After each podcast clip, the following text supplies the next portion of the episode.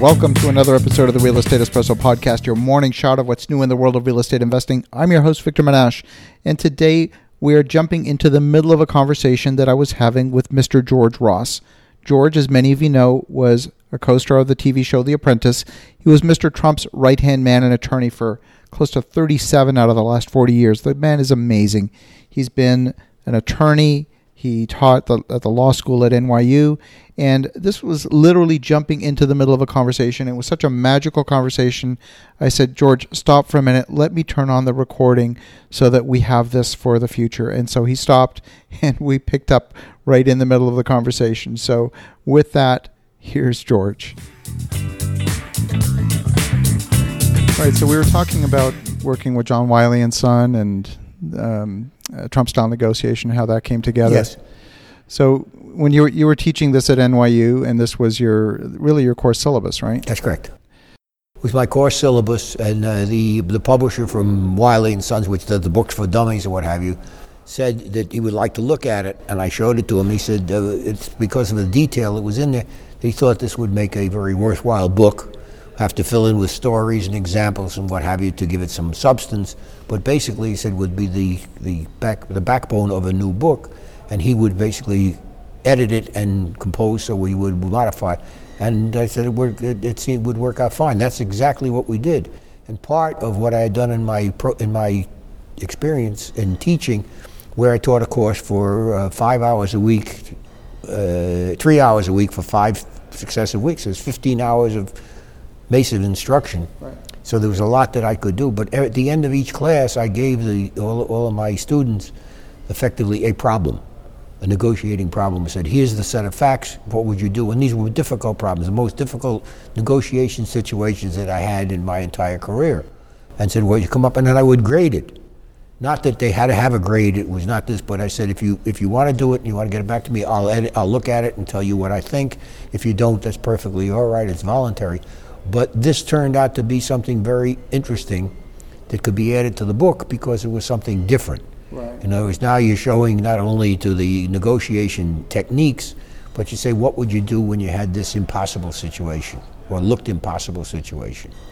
And I so and the answers were there, so we made it gave it some uh, interesting, made it a little puzzling as to what they would do with it faced with a difficult situation. You know, it's funny what a small world we live in because I've actually run into a couple of folks in New York who actually took your course and they spoke so fondly of what they learned from that. And it was unlike anything else that they had learned that was so academic and, and this was just real world and they oh, really oh, yeah. really appreciated it. No it was. That was the whole purpose of it. The purpose of the book and why i think it was so successful is it brought the concept of negotiation and how to negotiate in different with different people under a different set of facts so that you would be comfortable at the level that anyone can, could understand. It was not stilted language. It was not. It was not way up in the stratosphere. It was something that they could they could relate to and say, "Yeah, I can understand that. So this could happen." Somebody could say, "Take it or leave it. What do I do now?" And and uh, so it was brought down to a level of negotiation that they would understand and be able to react to. And I think that was the really the success, the, the basis of success was something that was e- that they could easily use. It was really something they could learn and use, and it would feel comfortable to them because they were doing it before. It wasn't stilted. Right, right. You know, it's so funny. Obviously, having read the book, and you know, we've talked about negotiation quite a bit over the over the years. Uh, watching, uh, even you know, watching Mr. Trump in the news, I, you know, I'm seeing how he conducts himself, and it's like, oh, that's just straight out of George's book. This is like chapter seven. You know, n- nice job. You know, it's yeah, yeah, yeah. That's it. You can see, you can see the see the, the why or, or how why. Yeah, there was no question in doing the book. A lot of it had, was I could see how he operated and what he did that was successful. But based on my background of having done so many negotiations and so many different individuals over such a period of time, that I could now uh, uh, put it all together in an intelligent fashion, so that somebody could get the benefit of all of my experiences you know one of the things that that I've really learned from you and uh, and and others, but but in particular from you is this concept of maintaining your the negotiating leverage. One of the things that I see a lot of people do that do very successfully, in particular Donald, is to maintain a level of unpredictability. And when you do that, people don't know how to play you. They don't because they don't they don't know you're not acting in what they would consider to be a normal fashion. So when you when you reject what they what they think is totally normal, they don't understand it. When you accept something that's abnormal, they don't understand. They can't deal with you because you're so unpredictable. So now they're trying to figure out where you would be because you have they don't know where you would be from past conduct. Right, right. You know, one of the things that I've always kind of just personally struggled with is when you're unpredictable, of course, that chips away at trust because predictability builds trust. How do you manage those two? How do you maintain your negotiating leverage and maintain trust? Well, it depends on where you where, you- where you draw the line. In other words, what are you trying to negotiate? Right. So it, it, it, so you, you have to now figure out what it is that I really want and fight for that, but I will give in that which is not so critical to me. So it's a, it's a question of knowing what battle to fight and to win. Right. And you, you, to basically convey that to the other side, not necessarily by telling them, but pointing them in direction. So you give them 10 things that they wanted that you didn't care about, but you, you get the one that you were looking all along to protect, and that's the one that you, that you, that you fight. And then you tell them, look, I gave you 10, give me one. And uh, so it looks like it's fair, but you only, you got the one you wanted. You gave them the 10 they didn't care about. So there's a question now of being able to prioritize what's important to you. And it, the other side doesn't usually prioritize the same way you do. Right. So as, that, as a result, they're negotiating on things that don't, are not high on your list when they're ignoring things which are high on your list. So the question is, I have to get you to think, to, to focus on what I want you to focus on, not what you want to focus on. And that's, that's the art. So putting, you know, if you use the cards analogy, putting cards in your hand that you're willing to discard. Yes, absolutely. Right. Absolutely. And using them as bait. Yes. You know, as you're fighting for them, I'm not giving you this. Forget it, you'll never have it. And then you give in. Right. So yes. now it looks like a big win. You were ready to lose it all the time. But if you if you don't fight for it, they don't they think they got nothing. But if you fight for it, even though you're not really interested in it, and then when you give it up, you can it, it looks like you, they've got a big win when they didn't really. They won something that you did that you didn't intend to win anyway. It wasn't important to you. But they don't know that because you fought for it. yes. Yes. So it's structure. It's it's it's uh, creating atmosphere, which uh, is not necessarily the truth. Right.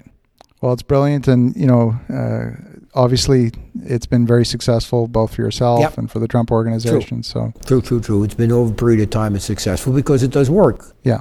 But the key is a good when you're negotiating, you have a plan, and if you make a plan and you you, you figure out where I want to be, what are, what's important to me, and then say, okay, here's what I need. How do I get this? And uh, you lay it out and say, well, I can afford to give this or what, how, or make changes. So at least you're going in with a game plan, whereas usually the opposite side does not. They do it on a ad hoc basis. This is what came up, or what you're feeding them. Right. So they relate to what you're feeding them, but you're feeding them what you want them to see, not really what you what uh, what you're willing to give up on. And so, how does that conversation go? Do you question the other side to find out what it is that they really want, so that you can figure out how to negotiate with them? That's part of it, sure. Figure out what they think is important. Now, if I know what they think is important, I can put some value on that. Is it something they really have to win? Can I give them part of it? Or at that point, are they just throwing this up because this is what they would like, but it's not critical? So I have to question their motives, what it was, to find out how important it is and why it's important, and so that I can put it on the, on the, the list of do they really need it? Do they really want it? And then say, okay, if I give them one of these, what do I get in return? I need mine. In other words, so I say, I'll bargain what you think is important that I'm willing to give because it's not important, but you got to give me something I think is important, which is important. Right. So it's now swapping things. Something I gave to you wasn't me, was meaningful to me as against you giving me something that is meaningful for me.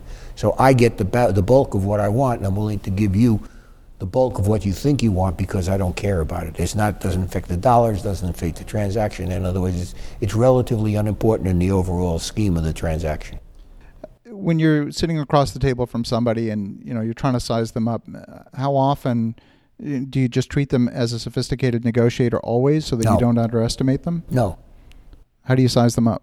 You know at this, but you have to. It, it, it's a question of what you say, how you say it, and what they say. Okay. So one of the things, one of the techniques which I used that I found very successful, is that I would ask somebody what they uh, for an idea of what they think, and they would give it to me. And I understood where they were coming from, but I didn't want to respond. at that time. So I would say, look, I don't. You have to make it clear. I'm not that sharp.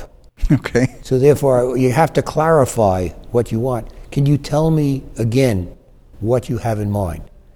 Now, when they look at me, they say, "Well, if I, I thought it was clear. If he doesn't understand it, how do I make it so simple that he does understand it?" So now they re-script it. Very often, they would never they would re-script it be entirely different or slightly different. Now, if I liked the second version better than the first, I worked from that. If I liked the first version, version better than the second, I would say, hey, that's not what you said before. And in the meantime, I have the opportunity to think about how I'm going to respond to something I wasn't ready to respond to or I didn't want to respond to. Or I, it looks like I thought about it carefully, and all I was doing was in the interim, I was figuring out exactly what I would say and how I would say it so that they were a little caught off guard. Right. But very often I could win something because they just gave it the second time around because I thought I was stupid. One of the things you talk about in the book um, are, are nibblers. Yeah. Talks a little bit about that. Nibbles. Well, nibbles apart. That's that's really a cultural thing. Yes. Uh, more than anything else, where somebody figures I got to get something, something. At, even at the end, I got to get something more. It's a, it, it gives them satisfaction. So, understand most many cultures is that you have to be prepared. Am I going to take a stand and kill the deal or, or indicate that I am totally intransigent on making any changes? Or can I give them something that makes them feel they won something, even though it's relatively minor? If it's relatively minor, you say, oh, you can give it, and they figure they got a big win. It may not necessarily be dollars, it may be dollars, or it may be some. So, but that's part of, uh, of a negotiating culture. So do you keep something in reserve just in case? If you have it, if you can, sometimes you do your own nibbling. Right, right. So they ask you for something, you say, well, you got to give me this. So I'd say, well, yeah, I can do that at that point. So uh, yeah, I'll give you, I'll give you more money, but I'll give you, you got to give me more time to pay it. So I, I swapped time to pay as against giving the money, which is effectively the use of the money for a longer period of time. Right. Time is money. Yeah. Right. I love it. Well, George, thank you as always for the conversation. This You're is welcome. awesome. And uh, we'll talk to you again on our next call. Great, I hope so. Awesome. Thanks, George. Wow, what an amazing conversation. You know, one of the things that I love about George is the depth of his insight. He's such a master when it comes to negotiation, and I guess that's why he's written two books on the topic. What I find particularly fascinating is you can see what he's talking about playing out in the political arena. When you watch what's happening in the news, when you watch what the president is doing, for example, around some of the trade negotiations, it's almost like it's directly out of George's book. It's fascinating to watch. And yet, many people are just reacting to it as if it was outrageous, when in fact, all it is is a negotiation. As soon as you understand that, the temperature comes way down. It just it just becomes normal. It's fascinating to watch. I hope you learned something from this. George had some real gems to share with us today, and I learned a lot. I think you will do if you're paying attention. In the meantime, have a spectacular weekend, make some great things happen, and we'll talk to you again tomorrow.